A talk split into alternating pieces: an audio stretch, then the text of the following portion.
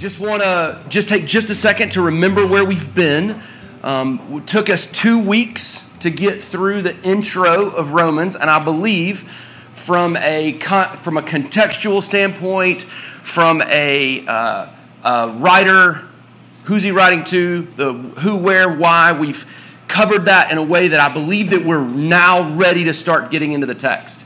Um, I, I, I think it's important that as you continue to learn to study on your own as you pour some through some of, of scripture with the who, where, and why.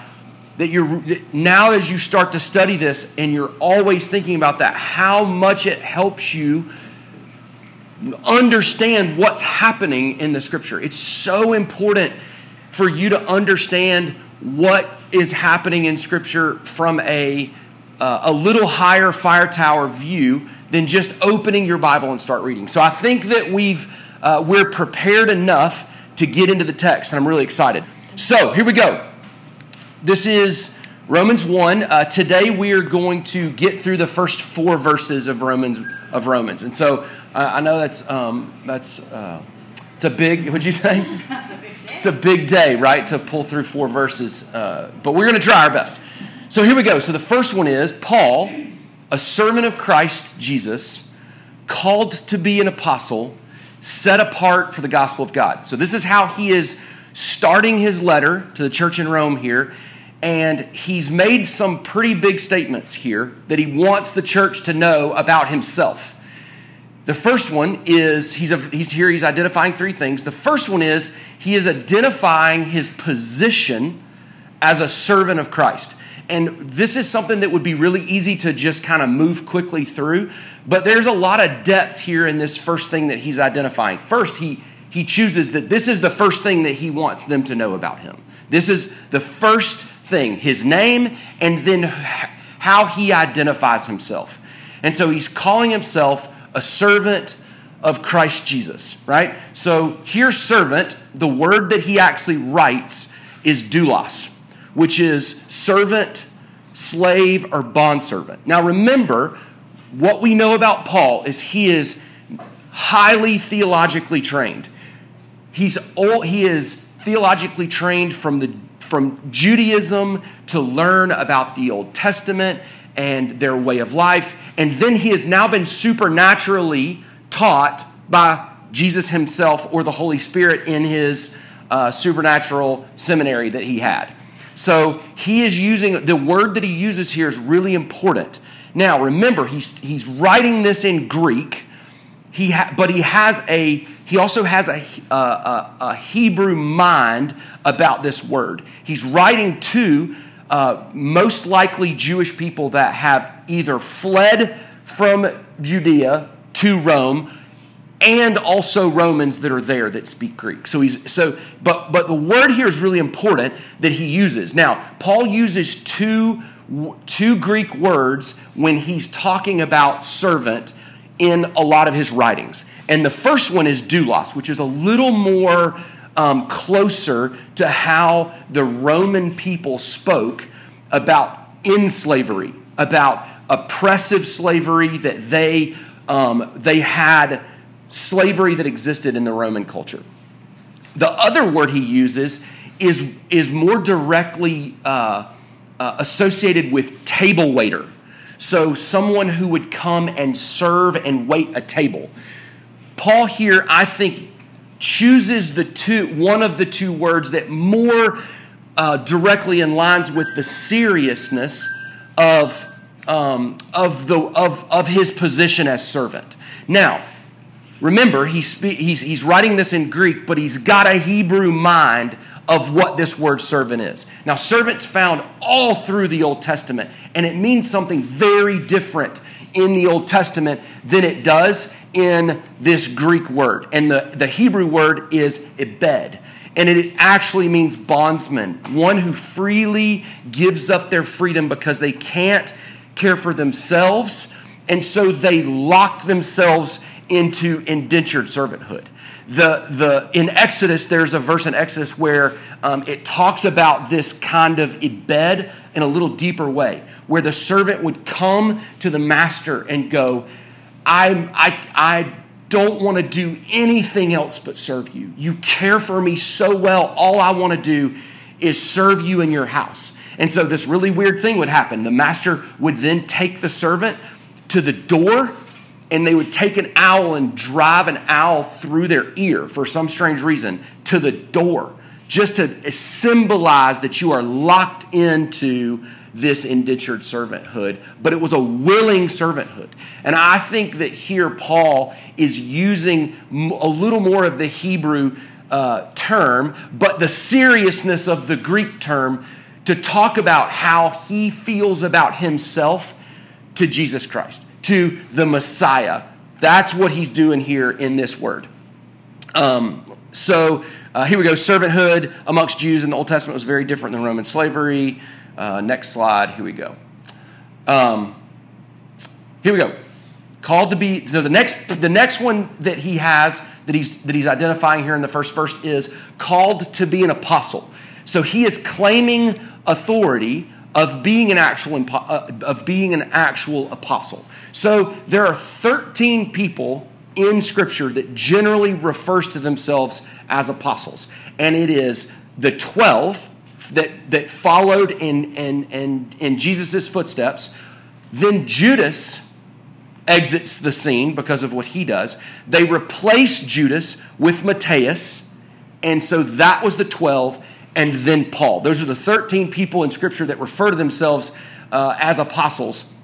And so basically, what he's doing is he's giving the church in Rome his resume by claiming to be an apostle, by being not only just saying that I'm an apostle and I'm claiming myself as apostle, but I've been called to be an apostle. So he's giving a little bit of his resume. He's had his divine training with the Holy Spirit. He spent time with the, with the disciples that actually uh, followed Jesus through his ministry. And then he's also saying that I was called to be an, an actual apostle through my interaction and calling with the risen Lord on the, on the road to Damascus. So he's giving a little bit of his authority into calling himself an apostle. So here in the Greek, the word is apostolos, which, t- which d- just directly translates to one officially sent. So that's what the word apostle means is one officially sent, a delegate messenger, one with one sent with orders. Um, and in, I would say in, in relation to the early church,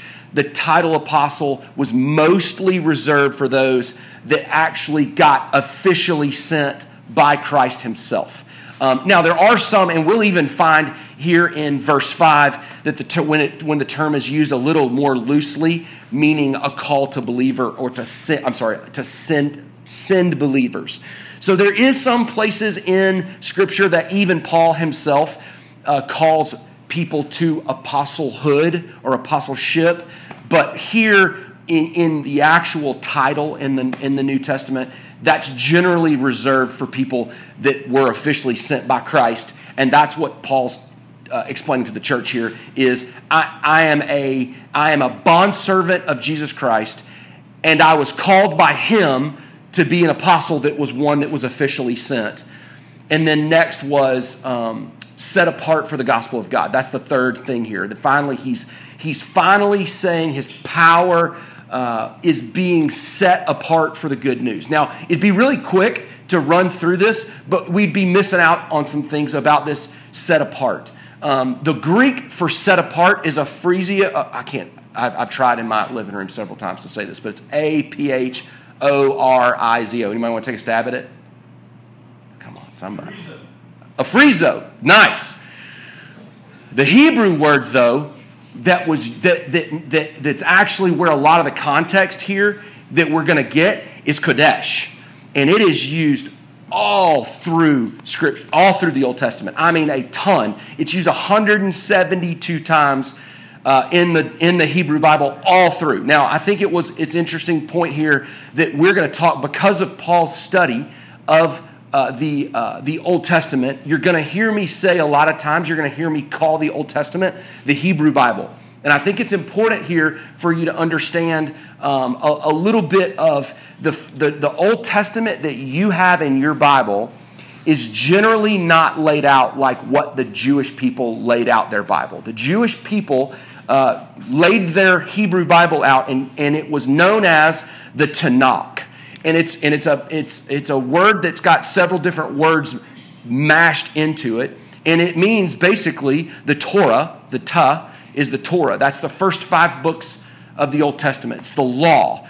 Um, and then it was laid out into the Nevi'im, which is, see if you see TA, and the next one is NA. That means Nevi'im, which means the prophets. So it's all of the, most of the major and most of the minor prophets in the Old Testament were lumped together.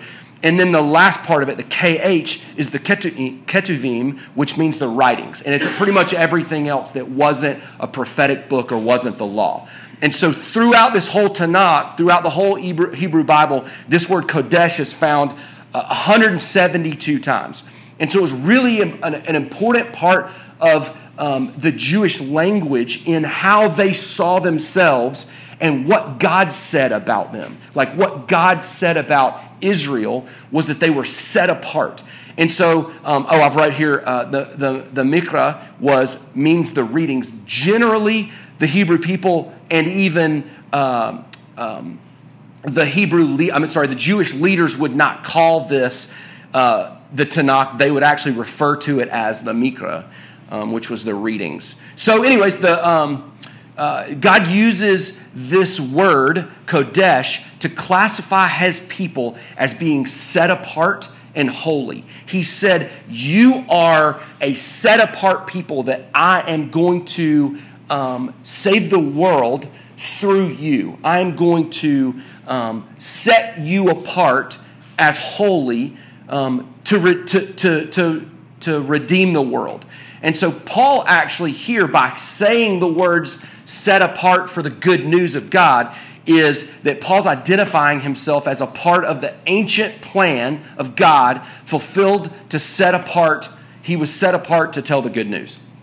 So, next slide here, we're going to move into um, uh, the, the last part of, of this last word, this gospel of God in Romans 1, uh, 1, and that was the gospel of God. Now, the gospel um, word, the, the word gospel in the Greek is, I actually wrote this one out so we could actually say it, and that's euangelion, right? That's the word gospel in the Greek. And um, Jesus himself tells us uh, what he means by this in Acts 26 15 through 18 because it's Jesus finishing telling Paul what he was supposed to do as a, as a sent one. And, it's, and Jesus says to Paul that he, has, he said, I am sending you to open their eyes so that they may turn from darkness to light and from the power of Satan to God, that they may receive forgiveness of sins and a place among those who are sanctified by faith in me. So here, Jesus is saying that he is sending Paul to go tell the good news of God. He, and, and Paul is also saying that he was set apart in ancient times for this exact job of telling the good news of God. So here in the second part, was the, the, the second verse here is which he promised beforehand through his prophets in the Holy Scriptures. So, Paul, a servant of Christ Jesus, called to be an apostle, set apart for the gospel of God, which, by the way, he promised beforehand through his prophets, the Nevi'im, in the Holy Spirit, in the Holy Scriptures. So basically, what he's saying now is this isn't old news. This is not old news because Paul was accused during Paul's ministry all the time of creating a new religion, of creating this new thing that was um, heretical to, to the writings. It was heretical to, to, it was heretical to rabbinic teaching, but definitely heretical to the Old Testament. And Paul here saying, false. What, this is not a new thing. This was promised by God. This big, this he here and two is referring back to God not, not, not Jesus, but the Father, is referring back to God, which he promised beforehand through his prophets in the Holy Scripture, in the Holy Scriptures. This is not new news. And this is, and, and this is going to be proven by um, the writings. It said God had already spoken about the gospel all through their writings. The problem was that they spent so much time reading rabbinic writings that they didn't see the good news when it showed up. See, these rabbis who would study the Old Testament would then have all of these writings. They would sit down in their, in their studies and they would start writing all of this stuff about what they thought about the Old Testament, what they thought about the Tanakh, and how they interpret it. And rabbis continued to do that and, and create this teaching that was followed in a way that was even stronger than following what the writings were. Like they, they followed them. And so there's been so much written in rabbinic writings that it had just watered this down and, and was part of the reason, other than their hard hearts, of why so many people that knew uh, the writings missed it. So here we move into uh, verse 3, which is, uh, he says, which God promised beforehand through his prophets in the Holy Scriptures concerning his son, who is descended from David according to the flesh. So here we go. Remember, is this is the second second possessive here, which he's saying he's still referring back to this God here, set apart for the gospel of God, which he promised beforehand concerning his son. So he's talking about he's saying that that God, that Jesus is in fact deity because he is possessive into his meaning God from the first verse. So he's proclaiming Jesus' deity, deity, here. And then he goes, and who descended from David according to the flesh. Now, the word descended here is important because of how many places in the Old Testament that the prophecy said that the Messiah would come out of David's line. This was really important to the Jews, was that it, that when the Messiah showed up, that his lineage would definitely come uh, from David. And so, from 2 Samuel, from Psalms, from Isaiah, and from Jeremiah, the, the list goes on of the prophecy that, it, that, that, the Messiah would come out of the line of David. And here, um, it, it um, Paul is claiming that we know that he has descended from David according to the flesh because Mary and Joseph uh, had their, their lineage pointing all the way back to David. So he's saying that Jesus fits the Jewish bill. The bill that you say that the Messiah has to fit from the Old Testament, that Jesus does in fact do that, and we know that um, that Mary and Joseph fit that bill from uh, lineage from Luke three twenty three, Matthew one six, and then and then some of another parts in Luke. So um, Paul here is claiming that um, that that that God that Jesus was promised beforehand through the prophets he is God's son, and we and he but he also was descended from David through the flesh. So here in Romans 4, we move into a little further. So it said, and was declared to be the Son of God. This is the first part of verse 4. So he said here that he promised beforehand through the prophets, he descended from David through the flesh, and then was declared to be the Son of God. So not only, he didn't think this was enough here at the end of verse 2, but now he's pretty much said, and then God himself declared that, that, that Jesus was exact, was indeed his son. So, son here, this is a really interesting thing uh, to grasp when talking about all of this, this word son. Son is an incarnational word reserved for flesh. So, incarnational just means to take on flesh from a spiritual state, right? So, he's saying here that he was declared to be the Son of God. He was promised before, but now he got declared. And I think that's really interesting because if you have to be declared the Son, that means the question is, is well, was Jesus the Son? Was Jesus Son in the Trinity before he took on flesh, that's a little confusing. But I think that it's important that Jesus couldn't be declared as Son until he put on the robe of humanity, until he actually took on and made the decision to put on flesh. He couldn't declare to be the Son of God, but he was in expectation. I think that, that Jesus was always Son, but couldn't declare it until he fulfilled it in the incarnation. So important as as as Paul here uh, talk uh, cl- is classifying um, that Jesus was declared the Son of God. And so declared here, the Greek word is horizo. What what English word does that sound like? Horizon, that's right. So the word here in declared is marking off boundaries. And if you think about that, where we get the English word horizon, it's the line between heaven and earth when you look out, right? And so here, horizo, he's using that the, desi- the, the divine sonship was marked off with absolute clarity um, in Jesus' coronation. Here we go. So, Son of God, the last part of this um, is really an interesting thing that we must, as maturing believers, get our arms around. And that Christ took on this title of Son to the full. He, when he was declared Son, he took this title on to the full when he divested himself of independent use of his divine prerogatives and full expression of, majesty, graciously humbling himself and becoming fully submissive to the will and the plan of the Father. So I know it's a lot of words and it's really wordy, but if you think about it like this, is that, G- is that Jesus as the Son of God, pre incarnation, had all of the divine prerogatives in his power as being a part of the Trinity.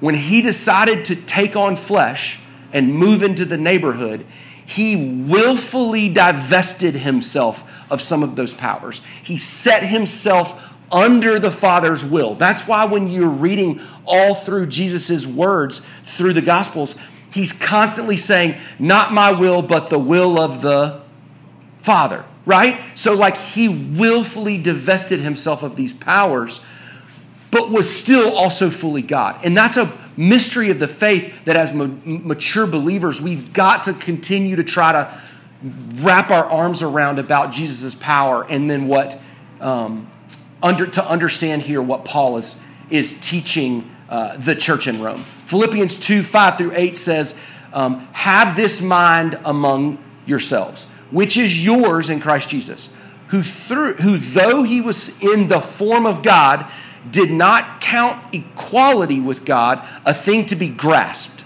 but emptied himself by taking the form of a servant, by being born in the likeness of men, and being found in human form, he humbled himself by becoming obedient to the point of death, even death on a cross. So here, the church of uh, Philippians is some more, a little bit more writing about how God, how the second person in the Trinity willfully um, emptied himself of his divine prerogatives so that he could do the work of the good news. So here we go. Finishing up verse 4, it says, And was declared to be the Son of God in power according to the Spirit of holiness by his resurrection from the dead, Christ Jesus our Lord. So here's the end of verse 4.